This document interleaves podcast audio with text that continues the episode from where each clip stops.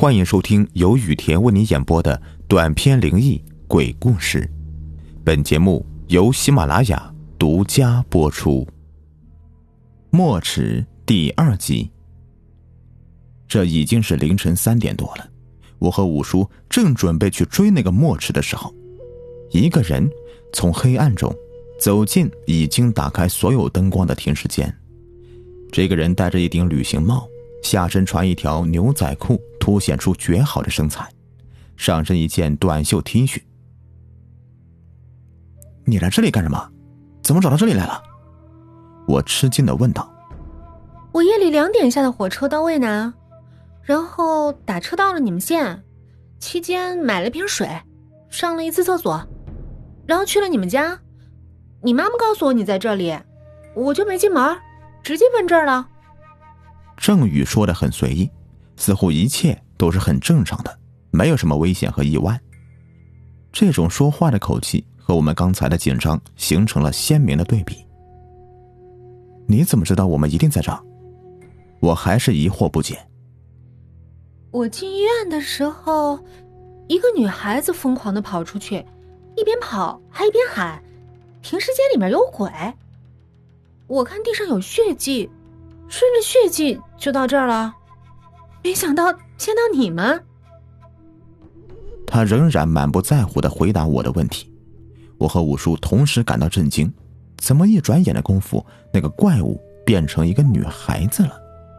地上原本发出恶臭的粘液，竟然变成了血迹。郑宇吃惊的盯着我的脸：“你的脸上怎么那么多血？”刚才明明溅在我脸上的粘液，自然也就变成了血迹。我和五叔也顾不得问他来渭南干什么，也顾不上招呼，循着血迹追了出去。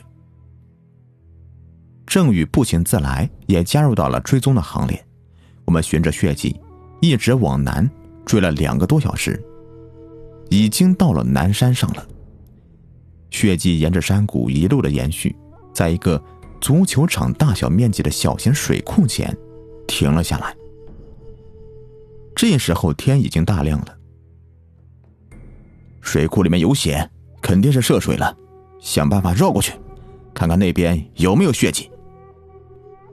武叔吩咐道：“我立即在山谷两边找到了一条小路，这条路是当地村民进山放羊时候踩出来的，对于习惯走平路的人来说是很难走的。”我小心翼翼的沿着小路往前摸着，几次差点摔下去。一路上，我不断的盯着周围的痕迹，看看那东西有没有上山。如果这个东西上了山，那更不好走了。我终于绕过了水库，在对岸纤细的观察了地上的痕迹，除了露水，什么都没有。于是我朝对岸摆摆手，五叔和郑宇。这才沿着我刚才的小路往我的方向移动，三个人终于汇合。怎么办？我问五叔。回去拿家伙，准备下水。我回去，你和郑宇在这儿守着，不要暴露，知道吗？五叔吩咐完就离开了。我和郑宇在水库附近找了一个隐蔽的地方躲了起来。郑宇对此很兴奋，他很巧妙的躲了起来。密切的关注着水库的水面，倒是很有点专业的样子。中午的时候，除了几个放羊的孩子从这里经过以外，没有任何情况发生。我和郑宇却又累又渴，已经坚持不下去了。五叔却连个影子都没有。阳光很刺眼，将我们周围的土地烤得火热，加上湖面上升腾起来的水汽。我们所在的地方又闷又热，整个人都被汗水湿透了。整个水库平面非常安静，只有偶尔的风吹起来，才能看到一点点鱼鳞似的水纹。酷暑难耐，就在我决定要出去到周围村子买点饮料、面包的时候，水面的方向传来一声特大的响动。我和郑宇正在商量谁去买东西的时候，这时候。立即将目光投向水面，只见那个水面上腾起一大片水花，好像烧开了的水的样子。一会儿功夫，一具女尸就浮上来了。我们待在原地一点都不敢动。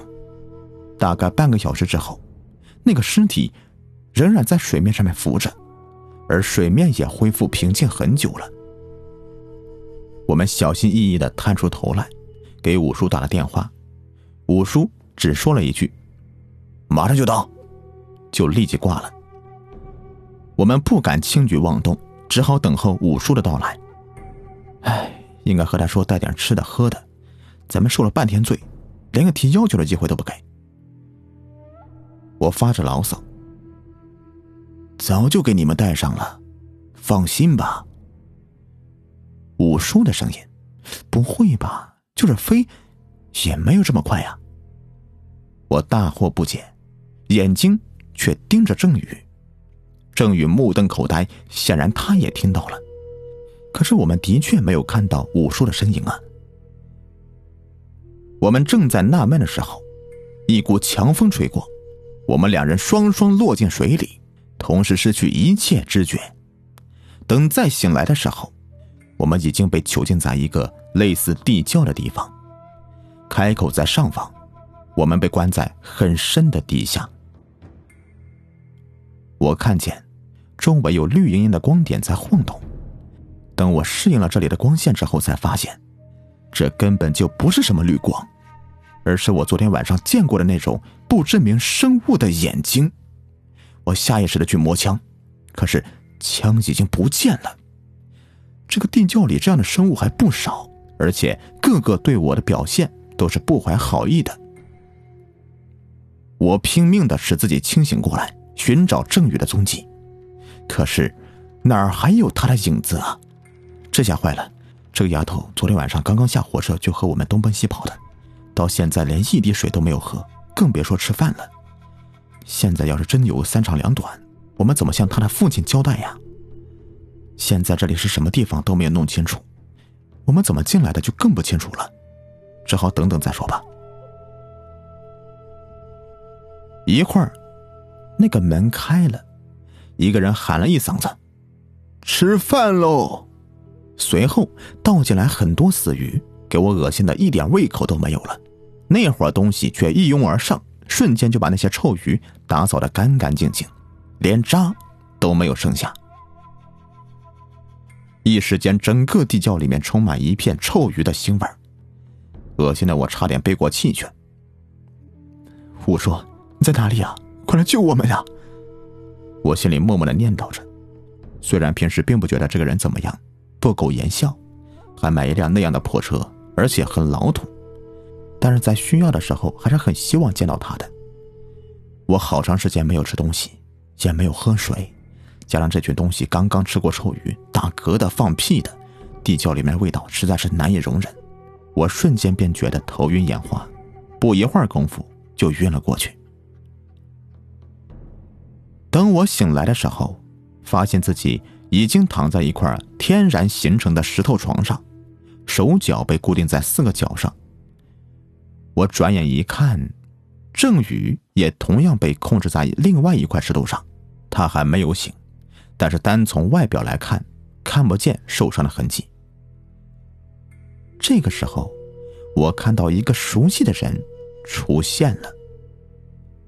医院的院长林国强，这个当时我们都没有太留意的人出现在我们面前。他为什么在这儿？想知道我为什么在这儿是吗？我也是被逼无奈。才这样做的。院长对我开口说话了：“警察同志，我看您也不要参与这个事情了。不过，你也没有什么机会了，因为一会儿你就该上路了。”他说到这里，我其实一点都不害怕，因为听到那句“警察同志”，我心里就踏实了。我觉得，毕竟我还在人间，还在这个社会中。完全没有脱离，眼前的一切很可能只是一群犯罪分子的阴谋而已。我的医术是全省公认最好的，是不是啊？他问我，我点点头。这就对了。他很显然很满意我的回答。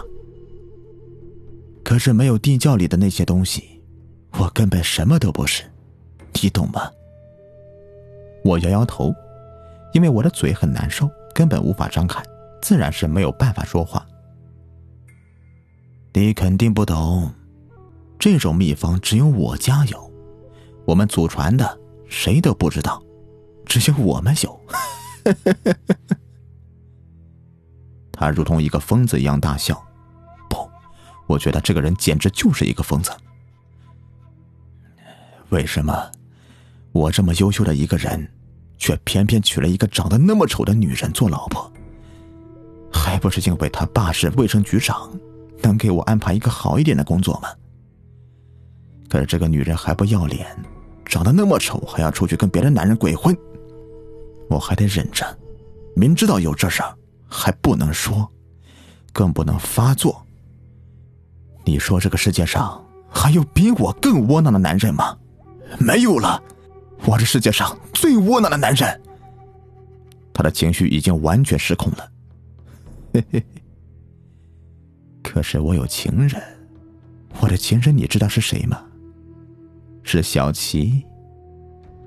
小琪你认识吗？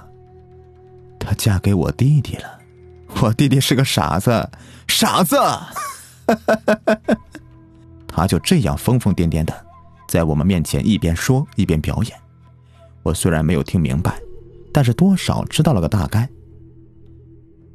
这个空间原来是一个侵华日军留下来的秘密基地，后来成为传说中的怪兽兹文的巢穴。兹文是一种两脚直立的怪兽，以腐烂的尸体为食。特别喜欢尸体的头部，更喜好吸食尸体的脑髓。这在古代传说中有一定的记载。兹文只要吸食一百个以上的人的脑髓，就能够和人一样具有短时间的思维能力和记忆能力。废什么话呢？赶紧动手！一个丑女人发话了。我看了一眼这个老女人，忍不住打了一个哆嗦。如果说他承认自己是世界上最丑的人，我想没有人不赞成。这个女人见我看了她一眼，对我注意起来了。这后生长得倒不赖，归我了。我当时立即崩溃，只希望五叔赶紧过来救我们，要不然以后就惨了呀。那个女人一步一步的向我逼近。我已经做好自绝于天下的准备了，可是突然之间想起舌头底下压着的一小块蜂巢，突然就来了精神，也不管当时嘴巴有多么的麻木，使出自己最大的力量咀嚼几下，吞进肚子。这之后，我有两个显著的变化：第一，我嘴上的麻木和身体上的一切不适都解除了，包括饥饿和口渴；第二。束缚我的绳子自然解开，我在那个女人来到我身边之前恢复了自由。当然，还有一个后续的效果就是，让这些怪物当场大吃一惊。他们没有想到我在那样的情况下还能摆脱他们的控制。我飞快的拿出手枪，对着那个女人就是一通乱打。岂料，那个女人对自己受伤的身体理都不理，在稍微吃惊之后，加紧了对我的追捕。